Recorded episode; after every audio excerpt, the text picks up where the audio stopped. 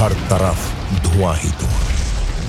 मोर्चे पर बरसते ग्रेनेड और तनतनाती बंदूकें। मीडियम मशीन गनों से गोलियाँ दागते पहाड़ पर जमे दुश्मन।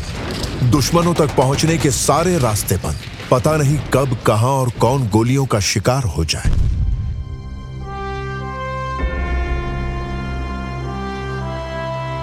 यह कहानी है साल 1947-48 की। दुश्मनों के निशाने पर था जम्मू कश्मीर। लगभग पूरा प्रदेश बन गया था युद्ध का मैदान।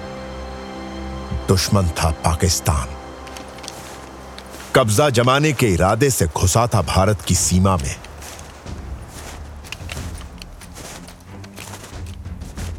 हुआ यह था कि 3 जून 1947 जम्मू कश्मीर को लेकर ब्रिटिश राज ने एक घोषणा की। घोषणा यह थी कि देश के विभाजन के बाद अखंड भारत की सभी रियासतें ये तय करने के लिए आज़ाद हैं कि वो भारत में रहना चाहती हैं या पाकिस्तान से जुड़ना चाहती हैं या फिर उन्हें आज़ाद रहना ही पसंद है। अब इनमें जो रियासतें आज़ाद रहना चाहती थीं, उनमें जम्मू कश्मीर के महाराजा हरि सिंह भी थे। इसके लिए वे जनमत जुटाना चाहते थे और इसके लिए उन्हें कुछ समय चाहिए था। महाराजा हरि सिंह अंग्रेज़ों की कुटिल चाल समझ नहीं सके। जबकि अंग्रेज़ उस समय भारत को स्वतंत्र करने का फैसला कर चुके थे। इसकी बाकायदा घोषणा कर दी थी। अब पाकिस्तान को तो कश्मीर लेने की जल्दी थी, इसलिए उसने महाराजा हरि सिंह की बात या तो सुनी नहीं, या सुनकर भी अनसुना कर दिया। एक रणनीति के तहत कश्मीर में राशन तेल ईंधन जैसी ज़रूरी चीज़ों की सप्लाई रोक दी और उसके बाद पूरे दल बल के साथ कश्मीर पर हमला बोल दिया।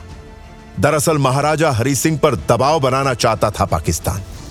दबाव इसलिए कि वो पाकिस्तान के पक्ष में अपना वोट करें और पाकिस्तान से जुड़ जाएँ, लेकिन ऐसा हो न सका। महाराजा हरि सिंह ने भारत के पक्ष में मत दे दिया। और भारत से मदद की गुहार की। तारीख थी 26 अक्टूबर 1947 ठीक चार दिनों बाद 31 अक्टूबर को भारत की सेना पाकिस्तान से मुकाबले के लिए खड़ी हो गई। बहादुर सैनिक सीमा पर आ डटे, कई मोर्चों पर युद्ध हुए। उनमें से एक मोर्चा था दारापारी। यहाँ तैनात था भारतीय सेना का एक जाबाज कंपनी हवलदार पीरू सिंह। उत्तरी तिथवाल की डी कंपनी के हवलदार मेजर को ज़िम्मेदारी दी गई कि वो पहाड़ी पर घात लगाए इकट्ठी दुश्मन की टुकड़ी पर हमला करें और उसके इरादों को नाकाम कर दें। दारापारी मोर्चे पर हालात मुश्किलों से भरे थे। दुश्मन के बंकरों से लगातार ग्रेनेड गिर रहे थे। कंपनी हवलदार मेजर एकदम आगे की लाइन में थे और फायरिंग करते हुए आगे बढ़ रहे थे। आधी से ज़्यादा टुकड़ी तबाह हो गई थी। लेकिन पीरू सिंह के हौसले बुलंद थे। उन्होंने अपने बचे हुए जवानों का हौसला बढ़ाया और तेज़ी से दुश्मन के मीडियम मशीन गन दल की ओर बढ़े। ग्रेनेड की किरचे पीरू सिंह के कपड़ों और शरीर को चीरते हुए निकल रही थी। वो अपने बचाव के बजाय आगे बढ़ रहे थे। शरीर खून से लथपथ था। बस जोश ही था जो उन्हें उसका लक्ष्य दिखा रहा था। अचानक उन्होंने छलांग लगाई और पहुँच गए दुश्मन के तस्ते पर। और बेनेट से चीरते हुए उन्हें सुला दिया मौत की नींद।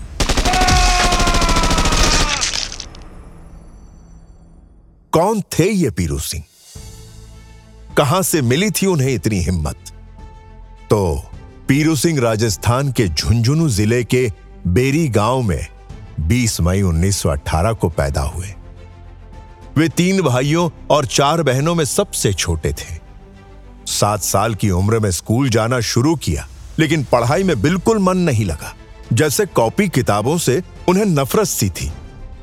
पढ़ाई में मन नहीं लगा तो कोई खास बात नहीं, लेकिन उसी उम्र में अपने साथियों से झगड़ा कर बैठते। तो एक दिन उनके टीचर ने बहुत डांटा। अब पीरू टीचर की डांट कहाँ सुनने वाले थे? पटक दी स्लेट और भाग आए घर।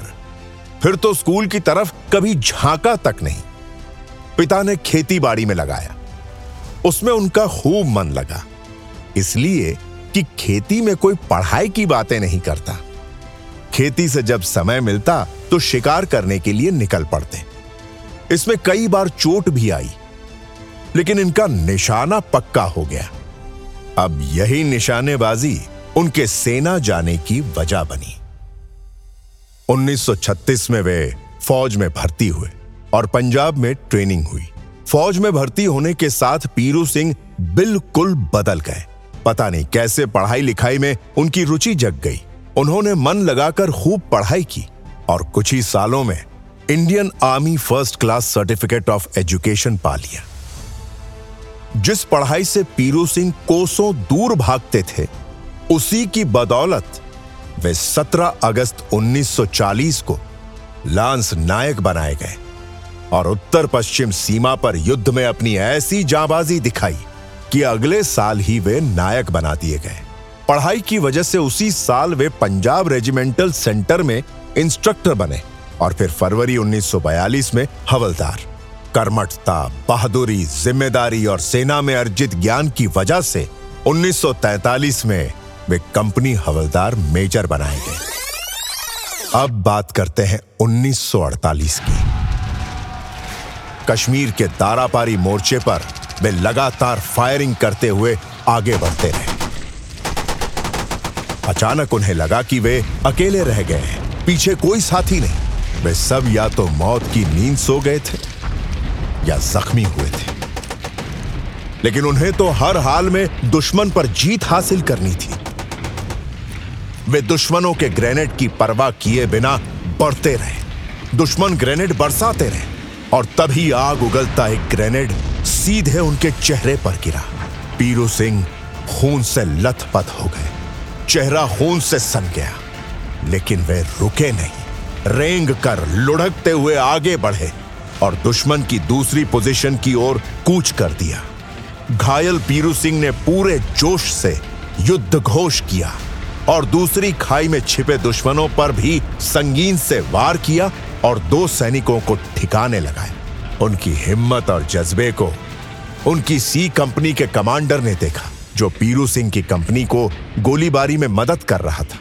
इसी हालत में हवलदार मेजर पीरू सिंह दूसरी खाई से निकलकर दुश्मन के तीसरे बंकर की ओर बढ़े। लेकिन काल घात लगाए बैठा था। दुश्मन की एक गोली सीधे उनके सिर में लगी। और वो दुश्मन की खाई से टकराकर गिर पड़े। दुश्मन खेमे में धमाके की आवाज़ गूंजी और इधर खबर मिली कि पीरू सिंह के ग्रेनेड ने अपना काम कर दिया। ठीक उसी समय पीरू सिंह ने भी खुद को देश की मिट्टी के नाम कर दिया। उनके प्राण पखेरु उड़ गए। शेष रह गई उनकी वीरता और वीरता की कहानियाँ। साथ ही शेष रह गई उनकी देशभक्ति की कहानियाँ और साथियों के लिए छोड़ी गई ज़िंदा मिसाल।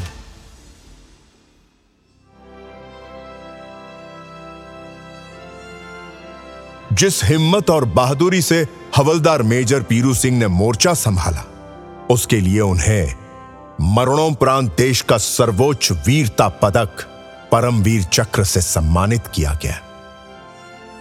हवलदार मेजर पीरू सिंह की स्मृति और वीरता को शत शत नमन। जय हिंद।